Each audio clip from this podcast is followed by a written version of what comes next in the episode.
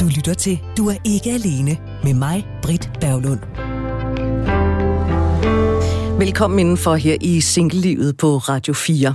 Mange singler er, siger de, glade for at være alene. Det giver jo en fantastisk frihed. Jeg må så indrømme, at jeg tilhører den del, der er sådan delvis glad for at være single.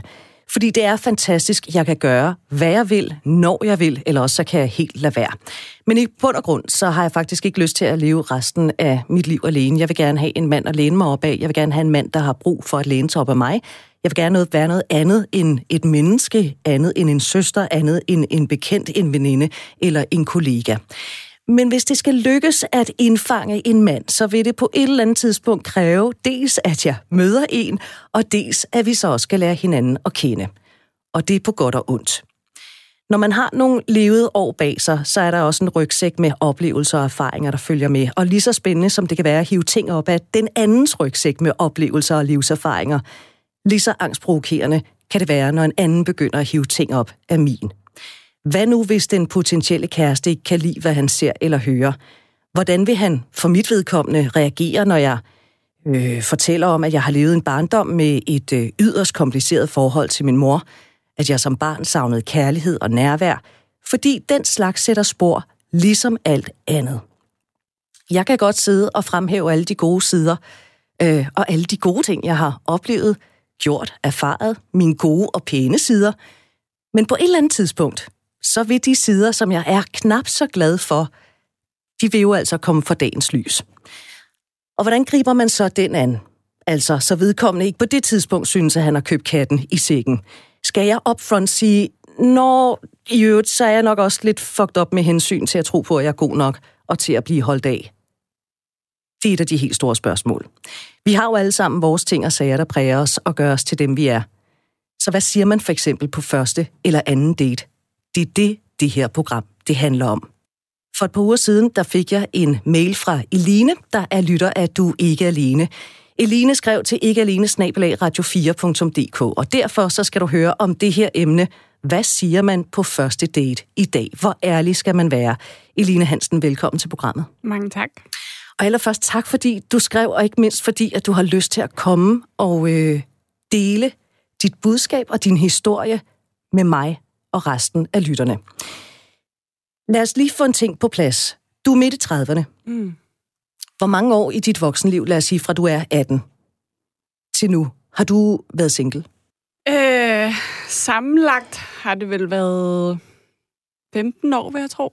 Så du er lige så erfaren ud i singlelivet, som jeg er? Helt bestemt. I din mail, der skrev du, at øh, du synes, jeg skal lave et program om kroniske lidelser. Hvordan takler man at leve med en eller flere kroniske lidelser, som sætter rammerne for ens liv, samtidig med, at man gerne vil være en god kæreste og også være aktiv på datingmarkedet?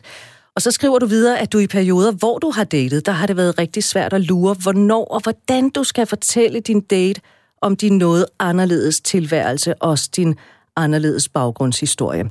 Så allerførst, hvad er din baggrundshistorie?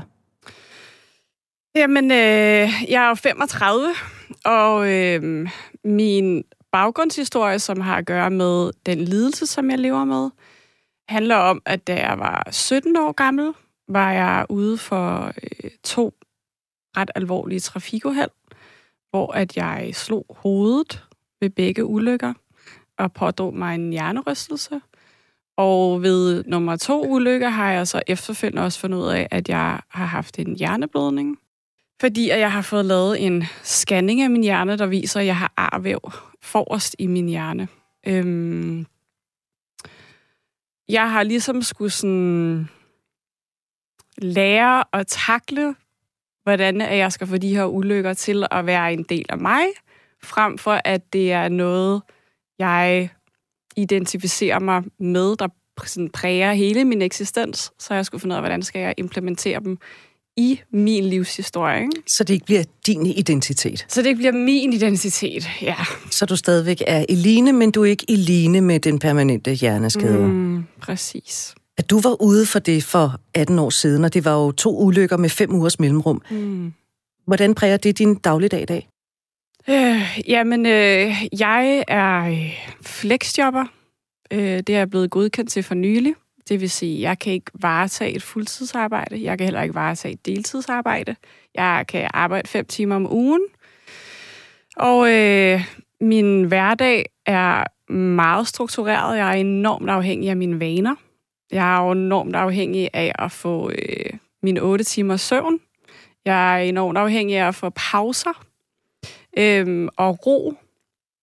Og jeg har brug for at vide, hvornår at jeg skal ting i, i løbet af min uge. Ikke? Så jeg sidder og planlægger, hvad jeg skal have at spise, hvornår jeg skal hvad, for ligesom at sådan undgå situationer, hvor at min hjerne fryser. Det er meget sådan et udtryk, jeg bruger. Jeg får sådan nogle øh, brain freezes, øhm, og det er ikke på den der måde, når man har øh, spist en god is, som går i panden. Men øh, simpelthen, at øh, hvis jeg er overstimuleret eller stresset, og ikke når at fange mig selv inden, at det kommer for vidt, så lukker min hjerne ned. Altså sådan, så kan jeg ikke snakke, jeg kan ikke bede om hjælp, jeg kan ikke jeg kan miste fornemmelsen af, hvor jeg er henne. Jeg kan ikke tage nogen beslutning. Øhm, det har jeg oplevet mange gange, også før jeg vidste, at jeg havde en hjerneskade, at min hjerne simpelthen bare lukker ned. Hvad sker der, hvis du ikke får din 8 timers søvn, for eksempel? Så vågner jeg op øh, og har enormt tryk i hovedet, øh, og kan lige så godt bare aflyse de aftaler, jeg skulle have den dag. Det er blevet meget velkendt blandt min venindekreds og min familie, at de ved, at hvis jeg ikke har det godt, så øh, aflyser jeg frem for at møde op. Øhm, så det er sådan en konstant øh, øh, dilemma med mig selv. Ikke? Altså sådan, at hvis ikke at, øh, jeg får min søvn, og hvis ikke at jeg føler mig, øh, føler mig optimalt, så er jeg nødt til at skuffe nogle andre. Ikke? Øhm. Du stræber selvfølgelig efter, fordi du lever så struktureret, men reelt så ved du aldrig rigtigt, hvor meget og hvornår du har overskud på kontoen. Nej, det er meget sigende for min tilværelse, ja. Når du så kigger tilbage på de forhold, du har været i, mm. øh, hvordan har din, skal vi kalde det lidelse, øh, hvordan har den så påvirket din forhold, mm. eller været anledning til misforståelser?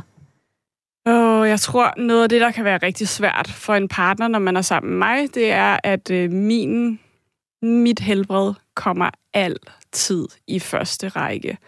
Nu har jeg lært at sige, faktisk på første eller anden date, du skal vide, uanset hvor højt jeg kommer til at elske dig, og hvor godt et forhold vi to får sammen, så vil du altid være en prioritet. Øhm, og det tidligste for, eller mit seneste forhold, øh, jeg har været i, som var næsten tre år, øh, der mærkede jeg det tydeligt med for eksempel aftaler, jeg var nødt til at aflyse med min kæreste, og skulle håndtere den skuffelse, jeg kan høre og se i hans øjne, når jeg siger, naboen har holdt fest, jeg sov klokken tre i nat, jeg har det virkelig dårligt allerede fra morgenstunden af. Så øh, jeg er nødt til først at komme senere. Jeg tror, det, det kan være rigtig svært at forstå, at øh, når man ikke kan se på mig, at jeg har en hjerneskade, eller jeg er dårlig, øh, så er man nødt til at stole på, at øh, det er mig, der kender min krop bedst, og at jeg gør det for at tage mig af mig selv, og for ikke at komme endnu længere ned, end hvor jeg er på det tidspunkt. Ikke? Så udover at du skal deal med, at øh, du vågner til en rigtig skidt dag, fordi du ikke har fået din søvn, mm. så kommer der også lige det lille tillæg på, der hedder, og så skal jeg jo også lige deal med, at nu er han åndssvagt skuffet over, mm. at jeg ikke kan deltage i det, vi havde aftalt. Mm. Ja, det er sådan en skyldfølelse, ja. der lige kommer oveni. Eller det der med, at man ikke kan leve op til det, man jo gerne selv vil. Det er jo ting, jeg glæder mig til at skulle til, de aftaler, jeg laver. For jeg har så mange dejlige mennesker i mit liv. Så det er også den der skuffelse af, at man sådan, fedt mand, nu skal jeg bare endnu en engang aflyse noget, øh, jeg rigtig gerne vil, og så skal jeg sidde i mit eget, meget kedelige, utrolig drænet selskab resten af dagen i stedet for, mens man har oplevelsen af, at resten af verden har det sjovt, og jeg skal sidde her alene. Du sagde lige for et øjeblik siden, at du sådan har vendt dig til, at du enten på første eller anden date siger, ligegyldigt hvad, øh, og hvor højt jeg kommer til at æste, så vil jeg altid putte mig selv først. Mm. Og vi skal jo tale om det der med, hvad man siger på første date, fordi du har også sagt, måske jeg nok komme til at skræmme nogen væk ved at mm. være for ærlig, for mm. hurtig. Og derfor så skal vi jo tale om det i dag, hvordan man, hvor ærlig må man egentlig være. Mm. Jeg tror, det ligger sådan grundlæggende i os, vi gerne vil være ærlige. Øh, det er noget, du har talt med venner og familie om, hvordan du griber det her an med at gå på en date og møde en ny mand. Hvad er deres råd? Øj, det har, simp- det har faktisk virkelig fyldt rigtig meget. Øhm, og øh, når jeg har snakket med venner jeg har tæt på, veninder, jeg har tæt på, og min familie, blandt andet min mor, så får jeg tit det svar, der hedder, måske skal du bare lige vente og bare ikke dele den udgave af dig selv. Eller du skal ikke dele den historie af dig selv. Og alt i mig kigger på det menneske foran mig, der siger det, og sådan tænker, men du har ingen anelse om, hvordan det er at være inde i mig, og at alt det her er jo en del af min historie, og som jeg er i dag, er det jo noget, jeg er pisse Jeg er stolt af det menneske, jeg er i dag. Så også ikke at skulle fremhæve det, eller ikke at snakke om det, virker også uærligt. Øhm, for så skal jeg sidde og lade, som om jeg er noget, som jeg ikke er, men jeg står ved det, at jeg er på et eller andet tidspunkt, så er man jo nødt til at vise sit sande jeg. Altså, man, du kan jo ikke leve på den løgn resten af Præcis. livet. altså, Præcis. det vil jo være utopi. Præcis. Når så du har nævnt det på enten første eller anden date, hvad for nogle reaktioner har du så fået? Ej, det kommer, det kommer rigtig meget ind på, hvem jeg har siddet overfor. Jeg har fundet ud af, at folk, der selv har nogle skeletter med i bagagen, folk, der selv har øh, oplevet, at livet kan gøre ondt, de er enormt forstående og synes, det er fedt at snakke om faktisk, fordi de er godt klar over, at man får en anden dimension øh, af ens tilværelse. Jeg har engang siddet på et date med en fyr, som øh, han sagde selv, han havde bare været øh, sindssygt heldig hele sit liv. Han har bare skøjtet igennem tilværelsen, havde et fedt job, tjent gode penge, havde en god lejlighed på Frederiksberg, og jeg sad bare og kiggede på ham og tænkte, jeg aner ikke, hvordan vi skal starte den her samtale, fordi jeg har ikke et udgangspunkt som dit. Altså, så det er sådan... Jeg ligger nede i den anden ende af skalaen. Præcis. Og øh, så sad han og snakkede om en kæreste, han har haft, der havde været sådan øh, borderline i et eller andet, og så sad jeg sådan og tænkte, det vil jeg rigtig gerne snakke om, fordi der er noget, det jeg rent faktisk måske godt kan snakke med om. Ikke? Øhm, så det er meget blandet, jeg vil sige, øh, jeg får begge reaktioner. Jeg får både nogen, der synes, det er enormt fedt, og er nysgerrig på mig, der gerne vil lære den side at kende, og så får jeg nogen, der jeg kan se slet ikke øh, har dimensioner nok til at kunne forstå, mm. hvad det er, at der har præget mit liv. Ikke?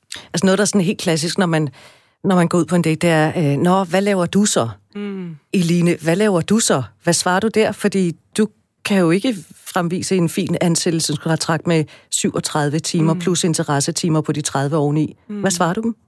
Jeg svarer, øh, jeg står op og laver mad, og øh, tegner og spiser frokost og sover. Og jeg tror, jeg, sådan, jeg svarer alle de der... Vi har spurgt, hvad laver du, så behøver det ikke at være noget omkring arbejde. Øhm, når, den så bliver, når jeg så bliver spurgt, hvad tjener du penge af, så er jeg konfronteret med den der sådan... Så siger jeg typisk, at øh, jeg er kunstner, fordi jeg bruger enormt meget tid på at tegne og male. Og så siger de, Nå, er det noget, du kan leve af? Det er super spændende. så også. og så tænker jeg, fuck, jeg kan jo ikke leve af at være kunstner, der er ingen mennesker, der gør. Så siger jeg bare sådan nej, og så bliver med et deltidsjob, og PT er jobsøgende. Det, det er jeg nået hen nu, i dag. Og så har du fået den lige afbødet indtil videre. Præcis. Ja. Så er der ikke flere spørgsmål. Det er jo sjovt, fordi det handler jo meget om, hvordan vi ser mennesker, når vi mødes. Og det skal vi tale om nu, fordi jeg har nemlig fået endnu en gæst i studiet. Du lytter til Radio 4. Det er det, du gør. Du lytter til øh, Du er ikke alene. Jeg har altså besøg af Eline Hansen, som øh, netop har fortalt sin historie. Eline skrev en mail til mig, og det skal du også gøre på ikkealene-radio4.dk, hvis øh, der er noget, som du synes, at øh, jeg skal tage op her i programmet. Du kan altså gøre som Eline. Jeg vil rigtig gerne øh, tale om det, som du gerne vil tale om. Så hvad tænker du om livet på egen hånd? Hvor vigtigt er det for dig? Hvad synes du, jeg skal lave et program om? Det kan være alt fra, hvorfor der ikke flere billige lejeboliger til singler, til hvordan fortæller du dine forældre, at du måske ikke ønsker børn, eller slet ikke ønsker børn. Skriv til mig, det er ligegyldigt, hvad det handler om, så øh, skal du bare sende din mail, ikke alene, radio4.dk. Og i dag der er det jo altså Eline, der har bestemt, hvad vi skal tale om, fordi Eline har lovet at være med hele vejen igennem her i Du er ikke alene. Hvad fortæller man på første date, og hvor ærlig skal man være? På første date, der er det førstehåndsindtrykket, der er ret vigtigt, og derfor så skal det handle om det nu, og ærlighed, og hvorfor vi mennesker er så glade for at sætte hinanden i bås. Eline og jeg har fået kyndigt besøg her i studiet. Jon Sigurd Wiener, hjerneforsker, foredragsholder, ekstern lektor ved øh, CBS. Velkommen til, Jon. Tak skal du have. Allerførst, her i programmet, der vil jeg jo gerne slå et uh, slag for den der solist-tilværelse. Ikke? Det med at være solist i, i livets orkester. Vi har jo alle sammen været der. Så kunne jeg starte med at spørge dig, i din voksentid, hvor mange år har du så været single? Jamen, jeg er 44 år i dag, og jeg er, har været single i, tror jeg, omkring 12 af mm. de år. Så det er jo også en signifikant periode, kan Du har sige. en vis erfaring at trække på også. Det må man nok sige. Ja, og gift i dag? Nej, slet ikke. Jeg er Slet også ikke. single i dag. Du er også single i dag. Ej, velkommen inden for klubben. Nå, Jon, Elina har altså rigtig svært ved at lure, hvor og hvor meget hun skal fortælle på første date. Ja. Hvad tænker du om det? Altså for det første må jeg sige, det kan jeg rigtig godt forstå. Det er, det er et svært dilemma, som jeg stort, stort set alle har. Altså mm. også folk, der har et fuldtidsarbejde. At, at man ikke rigtig ved, hvad, hvad, hvad skal man egentlig fortælle om sig selv på den her første date. Det er jo sådan, og det er jo et vilkår for det at være homo sapiens, altså det at være menneske, det er, når vi møder et andet menneske for første gang, så vurderer vi jo det her andet menneske på utrolig mange parametre. Mm. Det vi ved jo faktisk, det er, at det vi siger, altså selve ordene, vi siger, øh, de betyder faktisk ikke så meget. Det, der har øh, meget større vægt, det er jo, øh, hvordan man ser ud, øh, hvilket tonefald man har, øh, er ens øjne rolige, for eksempel, eller er de flakkende? Altså, det betyder rigtig meget for os, øh, hvordan vi fornemmer, øh, at det andet menneske har det. Og det betyder også rigtig meget for os, hvilken gruppe vi, vi som placerer andre mennesker i. Det er et vilkår for os mennesker, at vi kan ikke lade være med at gruppere øh, nye mennesker, vi ser, fordi det er klart, vi har alle sammen oplevet noget i fortiden, og det her nye menneske, vi ser, vil jo have nogle ligheder med mennesker, vi har interageret med i fortiden. Og som du også siger, Line, ikke, der, der er jo stor variation i, hvordan dem, du går på date med, reagerer mm. på dig. Ikke? Altså, der er stor reaktion på, når du, når du fortæller, hvad jeg betragter også som en sårbar historie. Ikke? Sindssygt meget, ja. Altså, så er der nemlig meget stor forskel på, hvordan folk øh, reagerer mm. på den her date. Men der er jo heldigvis nogen, der faktisk er interesseret i det. Mm. Og, og det, der også nogle gange kan ske, det er, at måske især hos os mænd, det kan også være hos kvinder, men der er jo nogen af, af os mænd, som faktisk godt kan lide, at kvinden er en, som har lidt brug for hjælp. Vi kender alle sammen tricket. I må have benyttet jer af det masser af gange. Ikke? Altså et syltetøjsglas, man ikke kan åbne straks, springer mændene til og vil åbne det. Ikke? Eller en computer, et eller andet, man ikke kan finde ud af. Altså, der vil jeg bare sige uh, lige en recibemærkning. Der kigger Jon både på Elina og jeg og siger, det, det kender I nok det her, nej.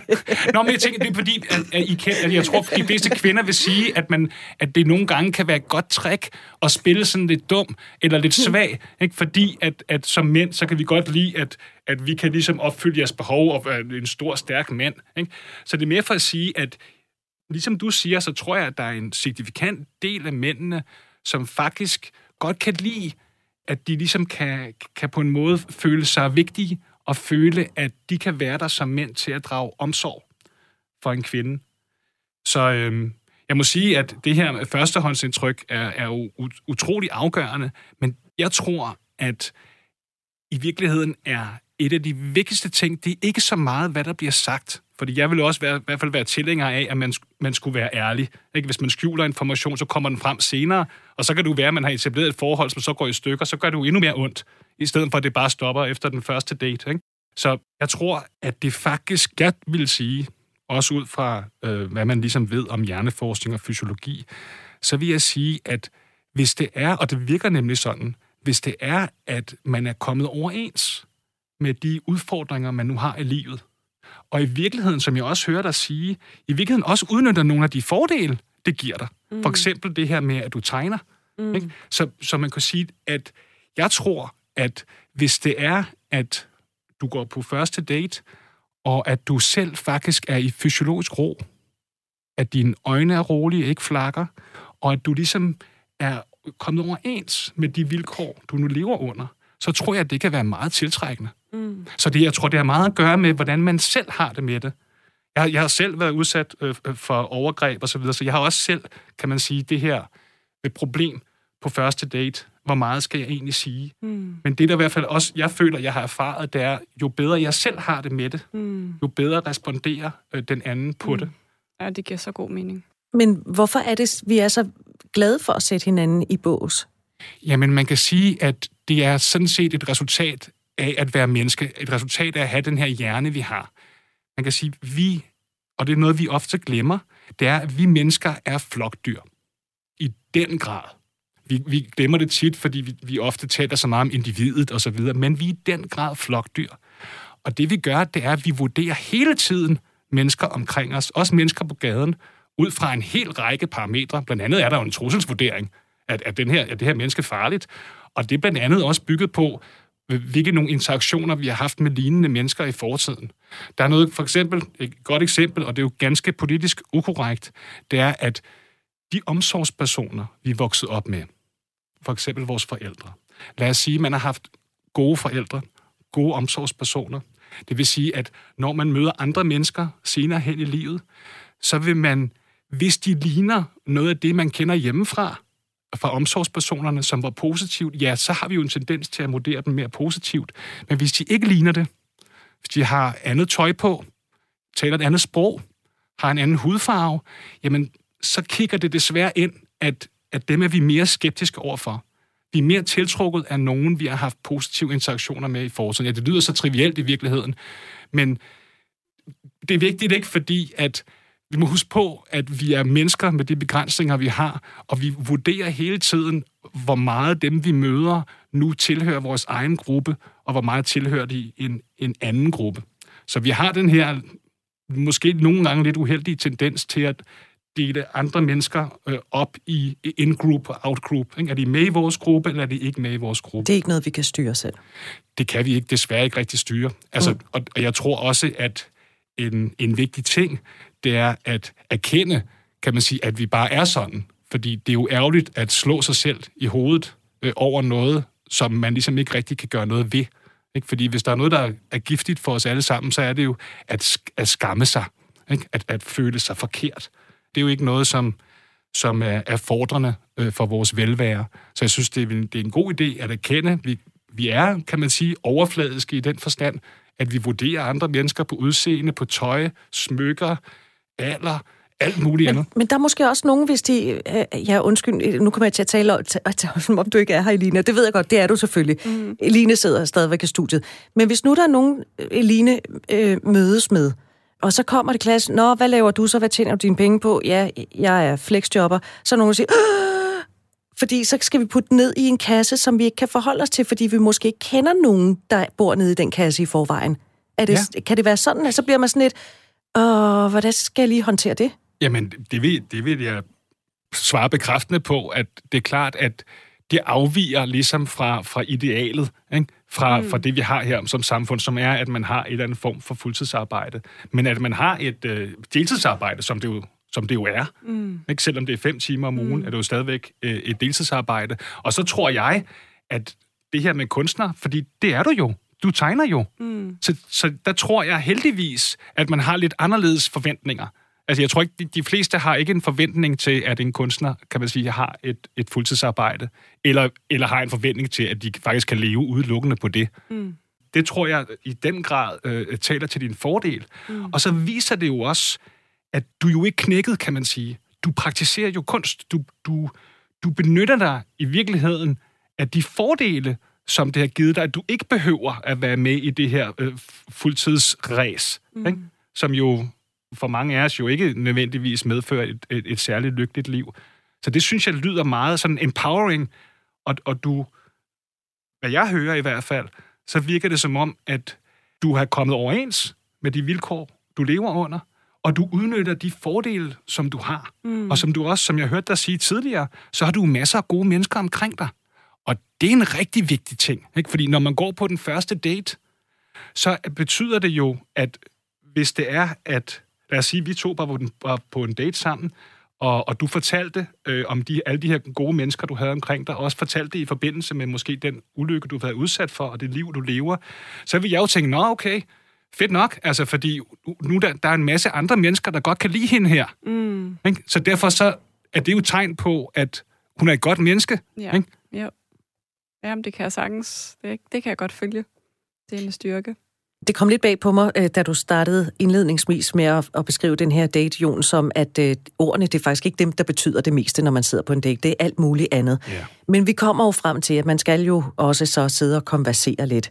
Det er jo, en, det er jo sådan en ret voldsom øh, oplevelse, som Eline har haft i sit liv, eller oplevelser. Og på et eller andet tidspunkt, så kunne jeg forestille mig, Eline, du ligesom også bliver nødt til ligesom at fortælle i hvert fald bare noget af historien. Og du er jo fortaler, Jon, for, at man er ærlig. Ja. Er der en måde, man ligesom kan sige ting på, så de bliver...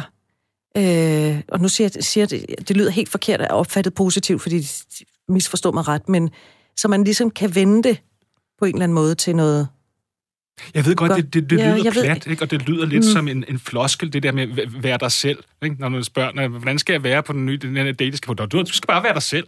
Det er sådan noget, forældre siger. Præcis, skide irriterende. men, men, men det, jeg tror, man kunne tolke det som, det er at, at have, have det godt med den, du er. Så, så igen, så tror jeg, at selve ordene, der bliver sagt, er ikke øh, så betydningsfulde. Tonefaldet, ikke?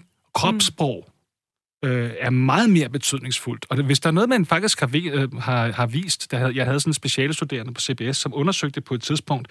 Vi kender alle sammen det her fænomen, at lad os sige, at man går på en date på første date, og lad os sige, at, at begge mennesker faktisk godt kan lide hinanden. Så sker det her ganske ubevidst, at vi begynder at spejle hinanden. Den ene tager et, et, et slurk af vinen, så tager den anden slurk af vinen. Den ene lægger benene over kors, den anden lægger benene over kors. Det, der faktisk er vist, det er ikke overraskende, det er, at vi spejler også hinandens fysiologi. Så vi kan ubevidst mærke, om den anden er stresset eller er rolig.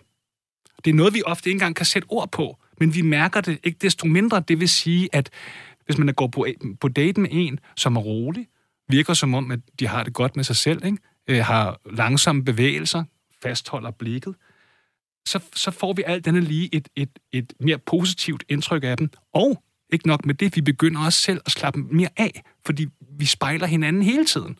Så jeg tror virkelig, at, at det er noget så øhm, fundamentalt, og, og, og, og nemlig noget, man slet ikke kan fake. Vi har ikke nogen bevidst kontrol over, hvor stresset vores krop er. Så det er noget, som måske også er uretfærdigt, at man skal i virkeligheden ægte have det godt med sig selv. Det kan ikke fakes. Og så tror jeg faktisk ikke, at de her ord betyder særlig meget. Nej. Det er, hvordan man har det med det. Ikke? Altså, og det er jo det, jeg hører dig sige, hvad, hvad jeg har hørt indtil videre. Jeg har også hørt lidt med, inden jeg selv kom ind i studiet. Ikke? At netop det her med, at du er kreativ, du har tilpasset øh, dit liv mm. til de ulykker, du har været udsat for, Mm. og du, og du hvad skal man sige, benytter det positivt. Og du har oven i købet, øh, som du selv sagde, altså mange gode mennesker omkring dig, Mm. Som elsker dig. Mm. Så, og det er, jo, altså, det er jo tiltrækkende. Og så kan man godt elske sådan en menneske. Jamen, helt, helt sikkert. Du lytter til Du er ikke alene med mig, Britt Berglund. Og her i studiet, der har jeg besøg af Eline Hansen, der efter at have hørt programmet, øh, skrev, om jeg godt kunne lave et program om at leve med kronisk lidelse. I Elines tilfælde, der er det en øh, permanent hjerneskade efter to trafikulykker. Og så samtidig det der med også, hvordan man så finder en kæreste. Hvor meget fortæller man på første date? Hvor meget øh, skal man lade være med at fortælle? Og hvordan kan man sørge for, at vedkommende ikke skræmmer væk? Noget af det øh, handler jo også om, at vi mennesker er rigtig gode, som øh, Jon Sigurd Wiener lige sagde, til at putte hinanden i bås. Det kan vi rigtig godt lide at putte hinanden ned i kasser, så har vi styr på, hvor hinanden er. Hvad siger du til det, Jon Sigurd Wiener sagde, øh, Eline? Og jeg har sindssygt mange tanker. Fordi du rammer ned. Du rammer ned i så meget af det, som jeg har, altså går med. Øh, Jeg er jo single nu, og har også datet hen over sommeren. Jeg kan ikke huske, hvornår jeg sidst har været på en første date, hvor jeg ikke har haft ondt i maven inden. Mm. Fordi at jeg kan ikke være nogen andre end mig selv. Altså, det, den er jeg helt med på. Alle andre er ligesom taget, ikke? Så jeg er jo meget unik med min historie. Ja. Øhm, men et er at være bevidst om det, og sige, til, sige det til sig selv. Noget andet er den der kæmpe pøl af sårbarhed, jeg føler, jeg kaster mig ned i, i det øjeblik, at jeg siger, åh, oh, forresten, øh, du skal bare lige vide, at øh, hvis der sker et eller andet uforudsigeligt en dag, eller øh, jeg ikke får såret ordentligt, så vil du højst sandsynligt ikke kunne genkende mig som den, jeg sidder, du sidder overfor nu. Altså det der med sådan, så kan jeg sagtens sidde og være enormt velreflekterende og, øh, og repræsentere mig selv godt, hvilket jeg altid prøver altid at være den bedste udgave af mig selv. Mm. Men when shit hits the fan, mm. altså når, når du først er inde under huden på mig, eller en del af min hverdag, så er det, du er konfronteret med, hvad, hvordan er det, det rent faktisk påvirker mig. Og den har jeg siddet over med, altså siddet med, at, at jeg har siddet over for en mand, der har siddet og været interesseret, og sådan, det lyder spændende, og tænker, du har fået kunsten ud af, altså mm. kunsten og det at tegne af et produkt, og have siddet måneder med mit eget selskab, og skulle finde ud af, at jeg skal bruge min tid på et eller andet. Mm. Øhm, så fandt jeg ud af, at jeg var rigtig god til det. Øhm, men, og det er jo solskinshistorien. Altså, mm. den har jeg jo brygget sammen. Den mm. har jeg jo selv skabt, mm. som du selv siger. Sådan der, jeg har siddet rigtig mange gange og prøvet at skrive et manuskript på min egen historie, så jeg netop repræsenterer mig selv med den på en god måde, og kan sige, men det er det her, der er kommet ud af den. Jeg har enormt stærke relationer til alle mennesker, jeg har i mit liv, fordi at vi har været igennem tygt og tyndt, ikke? Øhm, men så er der bare den anden virkelighed, som er bagsiden af tallerkenen, ikke? eller bagsiden af medaljen, som er den der hverdag, øh, hvor at jeg hvor at en partner jo selvfølgelig kræver noget af en. Man skal jo kunne præstere noget i et parforhold. Mit præstationsniveau er ret lavt. Altså tit, så, kan jeg, så har jeg svært ved nok, altså svært nok ved bare at være noget for mig selv. Øhm, men at skulle også inkludere et andet menneske i min hverdag, øh, kan være enormt energikrævende, og den energi kan jeg ikke finde nogen steder.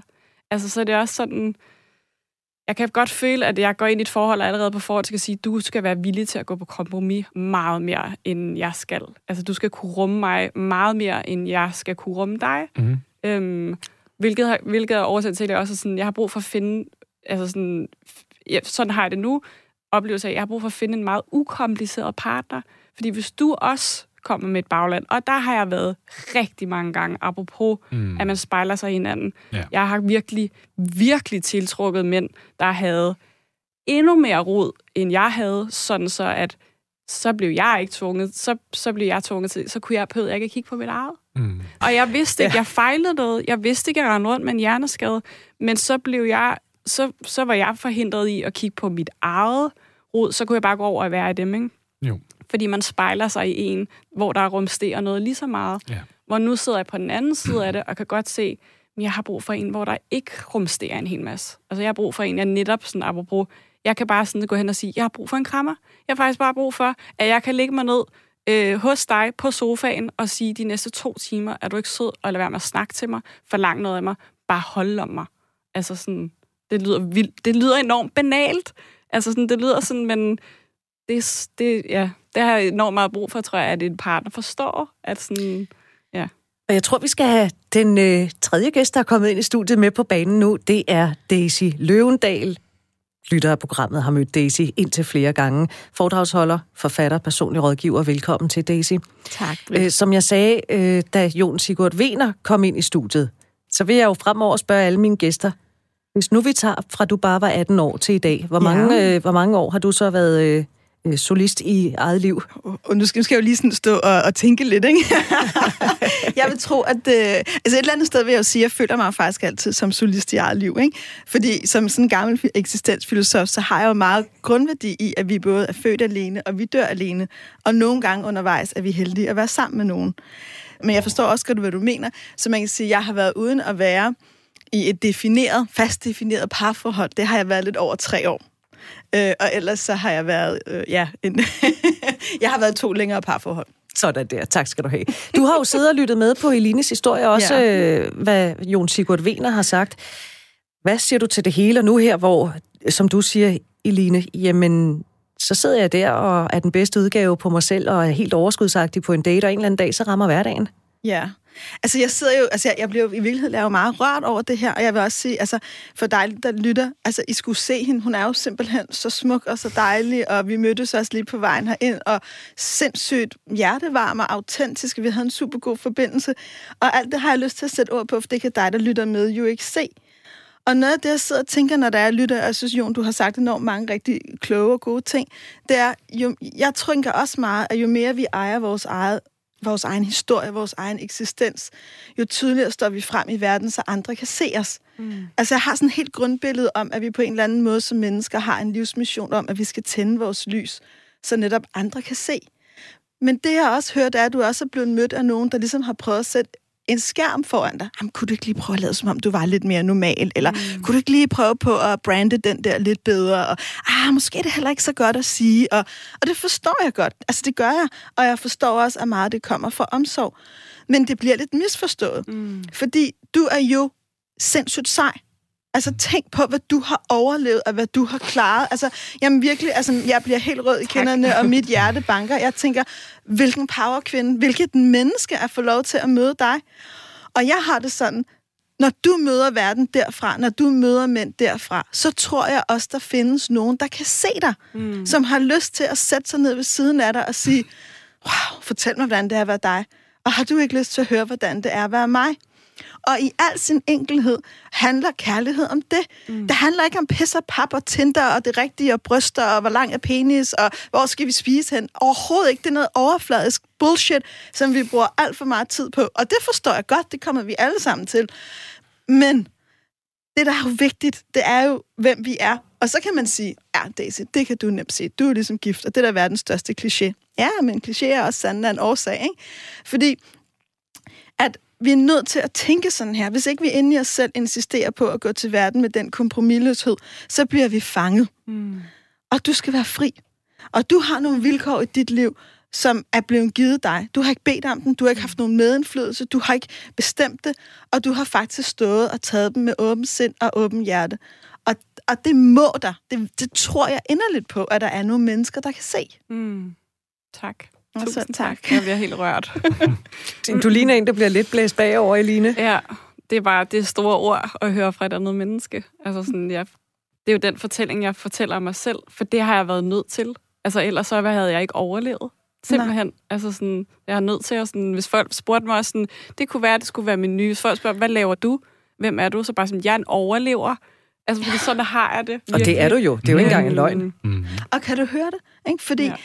Det er jo det, jeg altid gerne vil hjælpe folk til at finde ned i essensen af, hvem er det, vi er? Og det er mm. derfra, vi skal dele. Du er jo en overlever. Mm. Du er en kreativ kvinde, der overlever, der omsætter dine tanker til tegninger, som står op hver dag og påtager dig det at være i live med sårbarhed, med ærlighed, med åbenhed. Altså, selvfølgelig er der nogen, der har lyst til at ligge på sofaen ved siden af dig og være en del af det, mens de lever deres liv på deres måder. Mm. Men Daisy, da vi talte sammen forud for, at du skulle øh, komme og være med her i dag, så sagde du også, at der er jo nogle forhold, som kan virke lidt mere, eller sådan omstændigheder i ens liv, der kan være mere socialt acceptable end andre. Der er jo ikke nogen tvivl om, at nu, nu også som en del af forberedelsen til det her, så kiggede jeg lige min klient mig igennem. Ikke? Jeg kan sige, bare den sidste måned, og jeg taler med herre fru Danmark, eller hvad vi kalder os selv for tiden, ikke? der har jeg mødt en, øh, en, en, en kvinde, der har vaginisme, det vil sige, hun kan ikke modtage penetration, og en mand med et meget handicappet barn, som det også er hans meget store livsprioritet at være der. Det er også mennesker, som måske udadtil ser helt ukompliceret ud, men når man lærer dem at kende, er det ikke nødvendigvis så enkelt. Mm og det, jeg prøver at sige med det, der er, at vi har alle sammen, eller måske de fleste af os, når vi kigger dybt nok, har nogle vilkår og nogle udfordringer. Og ja, der er nogle ting, der er mere socialt acceptable end andre. Der er nogle ting, man bliver mere dømt på. Og der er nogle ting, der vækker mere frygt. Måske når, ord hører, når folk hører ordet hjerneskade, så vækker det en frygt. Så der er nok nogen, der tænker, huh, puh, min kæreste har en hjerneskade, eller min ven øh, har mødt en pige med hjerneskade. Det er nu en god idé. Og der kan man sige, og det er egentlig lidt ærgerligt, det er dit ansvar. Men måske er du nødt til at påtage dig ansvar for kommunikationen. Mm. For nogle gange tænker jeg på frygt sådan her. Her er der en information, det er en prik. Her er der en information, det er en prik. Og hvis ikke nogen ligesom fortæller os, hvad er broen mellem de her to prikker? Mm. Hvad er, jeg har en hjerneskade, jeg er det her menneske. Hvis ikke er nogen, der udfylder det, så gør vores frygte. Så tænker de, om hun sidder nok og savler over et hjørne, eller, eller, eller hvad de end tænker. Ikke? Kom, hvis jeg ikke har sovet nok. Ja, kom, hvis du ikke har sovet nok. Ikke?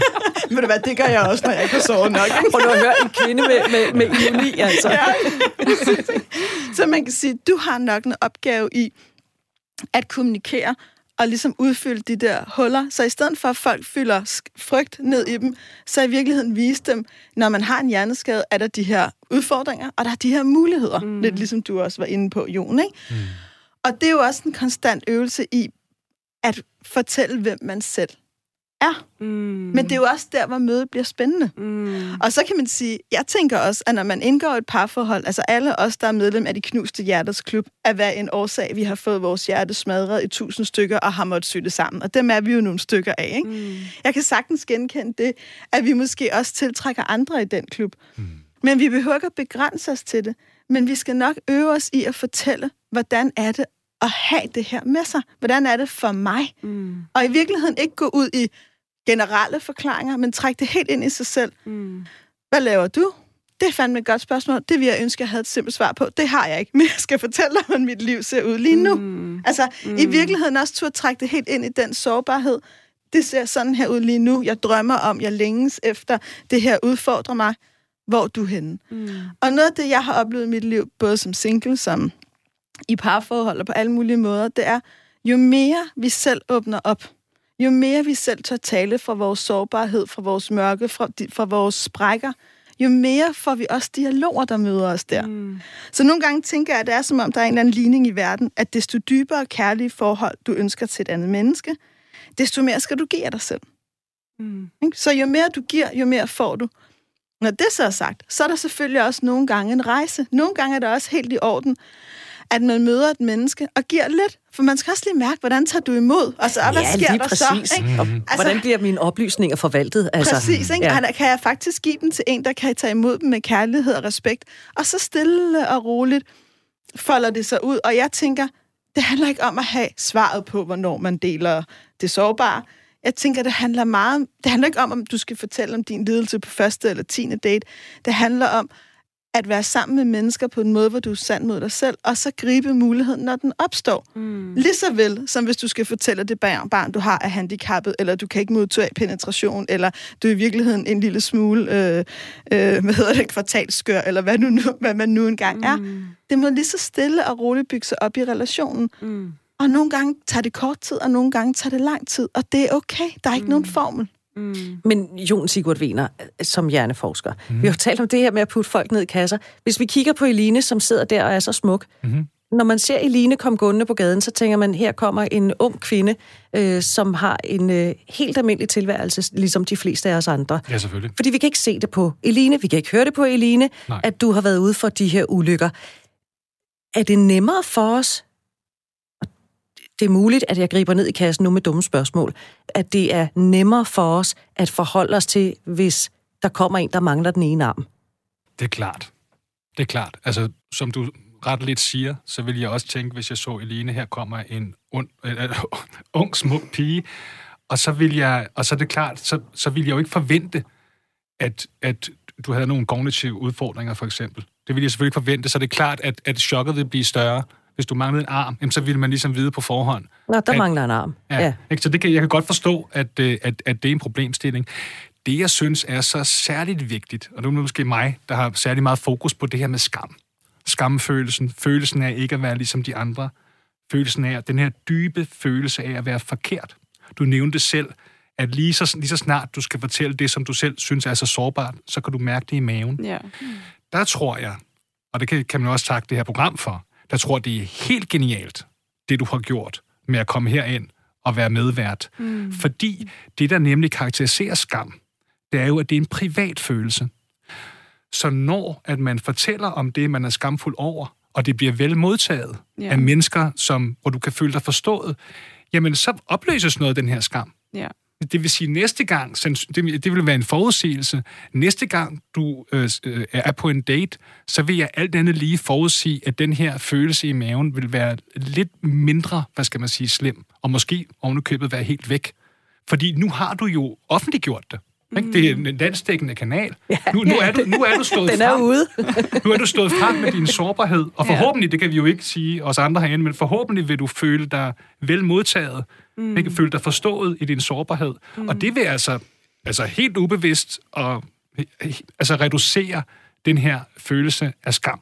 Og det tror jeg er stadigvæk den vigtigste faktor i forhold til det her førstehåndsindtryk, mm. som du også siger, ikke? At, at, at, man, at det er så vigtigt, at man øh, har det godt med sig selv.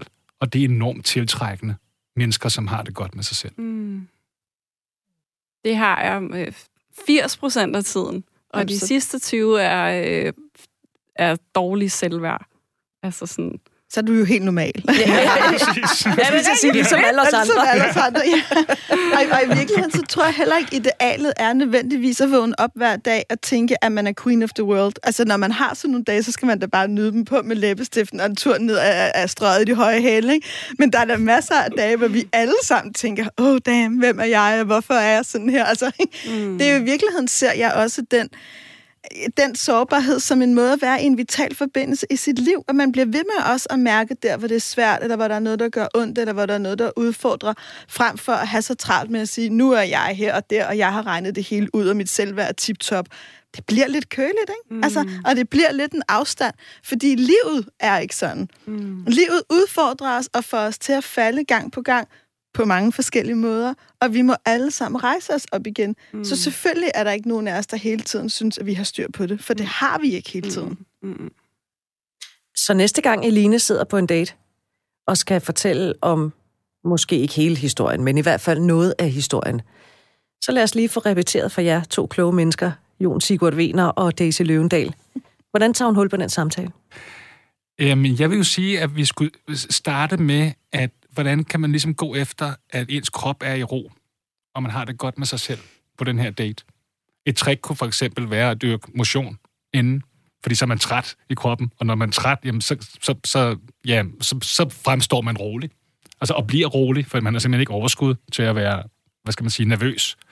Øhm, så må, må jeg tilføje noget? Ja. Jeg er helt enig i det der med roen, og så kan jeg ikke lade være med at tænke, ja, man kunne også være sådan lidt, uh, mm, føle sig sådan lidt ekstra lækker den dag, og måske have fyldt sig selv op med massage og velvære og livsenergi. Og måske har veninderne lige sagt til dig, at du er vidunderlig, fordi jeg husker alt det, jeg elsker ved dig er, ikke? Mm. Så man på en eller anden måde også er sådan dejligt fyldt. Altså, Ja, det er jamen, også jeg, altså, jeg er helt enig, men, men jeg, tror, jeg tror i hvert fald, min pointe vil være, at igen, jeg ved godt, jeg gentager mig selv, ikke? men igen, at, at ordene ikke er så vigtige men at det er, hvordan man, man har det med sig selv. Ikke? Så mm. øh, ja. Er, er du mere forvirret nu, Eline, e- efter at du... du altså...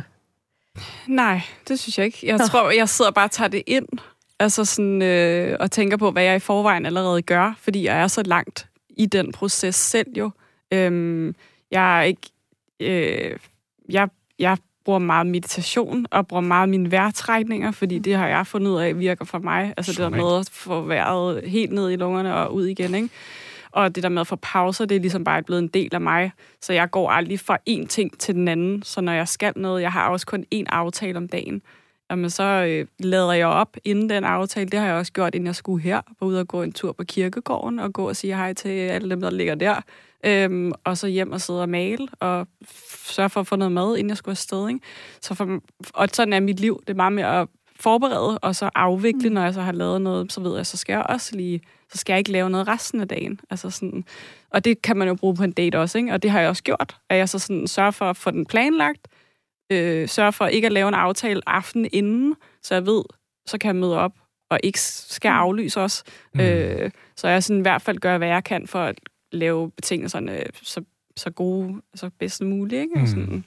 Jo, ja. og hvis, hvis vi er i de konkrete råd og redskaber, så tænker jeg også, det der med at huske, jamen daten handler ikke om, at du skal fortælle hele din historie, eller mm. øh, få sagt, om jeg har også det her med i min bagage. Det, det gør det ikke for dig, det gør det ikke for nogen. Mm. Daten handler om et møde. Mm. Daten handler om at møde et andet menneske, have det sjovt sammen, grine, tage ud og sejle, gå en tur op i et tårn, drikke vin, hvad man end har aftalt. Det handler om et møde. Mm. Og, at hver, og jeg tror, jo mere vi går ind i møder, som det de er, det er et møde. Lad os se, hvad det bliver til i dag.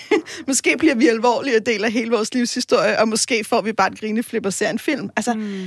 i virkeligheden giver dig selv lidt fri, fordi du bærer det med så stort et ansvar, at det næsten kommer til at fylde for meget. Mm. Så jeg får sådan lyst til at sige til dig, du har jo også lov til bare at møde mennesker lige ud fra den dag, der hvor du er den dag. Mm. Altså, jeg kom jo til at skrive et opslag på Facebook i går aftes, fordi jeg har simpelthen været så meget på røven over, at vi skulle lave den her udsendelse. Jeg glæder mig helt vildt meget. Og så skrev jeg, at jeg skulle have besøg af Elina. Jeg beskrev Elines historie ganske kort og skrev, og hvad må man egentlig sige på første date? Hvor ærlig må man være? Og der var faktisk en, der kom med, synes jeg, et ret godt konkret råd. Jeg hader ellers, når folk de giver gode råd, men jeg synes, det her, lige præcis det her, det var meget godt. Det var, at, øh, og det vil jeg lige køre af på jer to andre også, det var, når man mødtes, så skulle man lave et eller andet, og meget gerne noget, der var sjovt, fordi når man griner sammen, så får man en forbindelse til hinanden ret hurtigt. Hvad siger I til det, Jon? Ja, det lyder ja. virkelig godt. Altså, jeg vil nu også sige det igen, jeg vil, jeg vil gerne tage, tage endnu mere væk fra ordene og alt sådan noget, og, og, og over i det her ubevidst kommunikation, der foregår.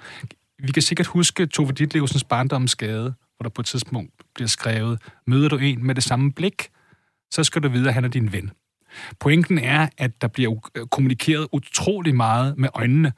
Og jeg kan da godt se, at det at grine sammen, Øh, det giver også en anden kommunikation mellem øjnene. Øh, så ja, jeg vil, jeg vil slå et slag for, at, at man i virkeligheden har meget lidt kontrol med, hvad der sker, når to mennesker mødes. Man kender ikke hinandens fortid. Der, du vil møde mænd, som du også har nævnt. Du vil møde mænd, som bliver afskrækket mm. af din historie. Og, og, og det vil bare ske. Ikke? Mm. Og, og det kan man ikke gøre for, fordi de mænd, de har måske haft en mor, der var syg, eller hvad, hvad, hvad, hvad ved jeg, som det, det trigger noget fra deres fortid, som gør, at, at de kan blive skræmt af det. Og der vil så også være selvfølgelig mænd, som bliver særligt tiltrukket af det. Mm. Ikke? Så, så den her idé med, med øjnene, den tror jeg er, det er jo også en floskel, ikke, at øjnene er sjælens spejl, men jeg tror, der bliver kommunikeret utrolig meget med øjnene. Meget, meget mere, end vi egentlig går og tror. Mm. Meget enig. Jeg, jeg kan godt... Jeg, altså, jeg synes, alt, hvad der bliver sagt, er bare sådan noget, ja, ja, ja, det er rigtigt, ikke? og jeg tænker også, igen, det der, måske tage presset i virkeligheden lidt af, nu er vi på date, og nu skal vi møde hinanden, og nu skal vi...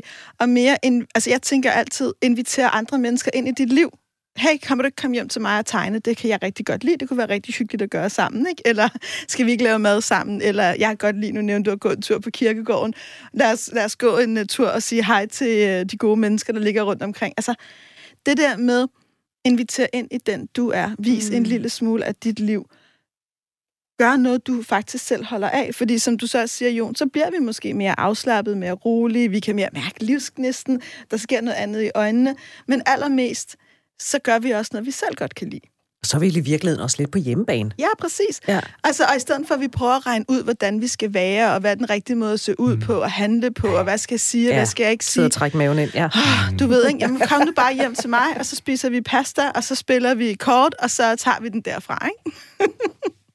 hvad, hvad siger du til det, Line? Nå, det synes jeg, det, det praktiserer jeg også selv, ikke? Øhm, og det lyder bare sådan det lyder så nemt, når I siger det. Altså, og jeg suger det hele til mig, det gør jeg virkelig. Men jeg, jeg, jeg vil også være naiv, hvis jeg sagde, at det ikke er, altså, det er nemmere sagt end gjort. Ja. Altså sådan, fordi at jeg har sådan lige for nylig faktisk oplevet at have datet en, som at nogle misforståelser, så går vi skævt af hinanden med noget kommunikationsagtigt, og så er han meget hurtig til at afskrive mig og den relation, vi har gang i. Og det aller, aller jeg bliver enormt ked af det. Jeg reagerer med at blive enormt ked af det med det samme. Mm. Fordi at der er sådan en... Det går lige ned i det der, okay, så vil du ikke have mig alligevel som den, jeg var. Og jeg går rundt og tænker, nu er der endnu en, der kender, undskyld udtrykket, fucking hele min livshistorie med alt, hvad jeg har med mig. Som, og så skal jeg, kan jeg ikke bruge det til noget. Til ingen verdens Altså, jeg har prøvet at knytte et bånd til et andet menneske, som har taget det. Altså, han, han var jo interesseret, men, og så vil han det nok ikke alligevel. Nej. Og så, så sidder man tilbage i det, så sidder jeg tilbage i den der, okay, så er jeg ikke værd at elske alligevel for den, jeg er. Altså, fordi man, det, det er enormt sådan, jeg føler, at jeg bliver valgt fra på grund af min historie. Det er min fortolkning. Mm. Det ved jeg godt, det ikke er hans, ikke? Men det går lige ned i den der, og jeg er endt med at måtte banke på nede hos øh, nogen nede på første sal, og har en veninde, der bor heldigvis, jeg bor på femte, og øh, så hun stod bare klar med åbne arme, og jeg faldt fuldstændig sammen i hendes arme, og var tudet fordi at det, sådan, det, åh, det går lige ind og sådan sætter en nål i den der... Mm. Men det, det kan jeg godt følge, og det, det jeg hører dig beskrive, når jeg lytter sådan med mit øre, det er det, er det jeg kalder et, et skamanfald. Det er der, hvor vi bliver ramt af følelsen af, det er ikke, fordi jeg har gjort noget, det er, fordi jeg er forkert. Det er, fordi mm. jeg er forkert, og jeg bliver fravalgt, fordi jeg er mig. Mm. Og ved du mm. hvad? Måske er der i kødet også rigtigt. Vi, mm. vi ved det jo ikke. Vi har ikke, vi har ikke ham med i studiet. Men du gør jo det, som er det mest kraftfulde i den situation, fordi skam trives i mørket. Mm. Når der er skam, bliver, som du også siger, Jon, modtaget, mm. taget ind, bliver givet et kram, bliver givet et kærligt øre, bliver givet en skulder, så begynder det stille og roligt at falde på plads mm. inden i os. Og vi kan ikke leve livet uden at få de anfald. Det gør vi alle sammen, om vi er single eller i parforhold, bliver vi nogle gange ramt af den her, altså helt store skam. Og så handler det om at rejse os, og ikke give det menneske magten til at vi bliver liggende. Mm. Men at tage den hjem til os selv og få støtten der, hvor den er, og gå efter kærligheden der, hvor den er. Mm. Og så tænker jeg også, du har, når du sidder og taler, er det tydeligt, du har mange gode mennesker i dit liv. Det er jo i virkeligheden det der med, holde dem tæt på. Se kærligheden der, hvor den er. Ikke? Fordi nogle gange har vi også så travlt med at se, at kærligheden skal være en bestemt ting. Men nogle gange er kærligheden jo, hvad den er, og den præsenterer sig på forskellige måder i vores liv. Så der er jo meget kærlighed i dit liv. Altså, ubetinget meget. Kæmpe meget. Og det er dejligt at høre. og jeg er simpelthen nødt til, at jeg skal hive en øh, nødbremse her, fordi vi skal have nyheder lige om lidt. Eline, tak fordi du skrev til mig. Tak, tak fordi, fordi du vil være her. Tak fordi jeg måtte være her. Og hvis du øh, har lyst til at gøre som Eline, at der er et eller andet, du synes, jeg skal tale om her i Du Ikke Alene, så skal du altså bare skrive til ikkealene-radio4.dk. Daisy Løvendal, Jon Sigurd Wener, i to stjerner. Tusind tak, fordi jeg havde lyst til at komme og dele ud af jeres viden og snakke med Eline og også lidt med mig. Du har lyttet til Du er ikke alene, og øh, her på Radio 4, du kan jo altså hente programmet som podcast. Det kan du også med alle de andre tidligere programmer. Enten i Radio 4's app, eller der, hvor du henter dine podcasts. Nu er der nyheder. Programmet er produceret af Pibesource Productions for Radio 4.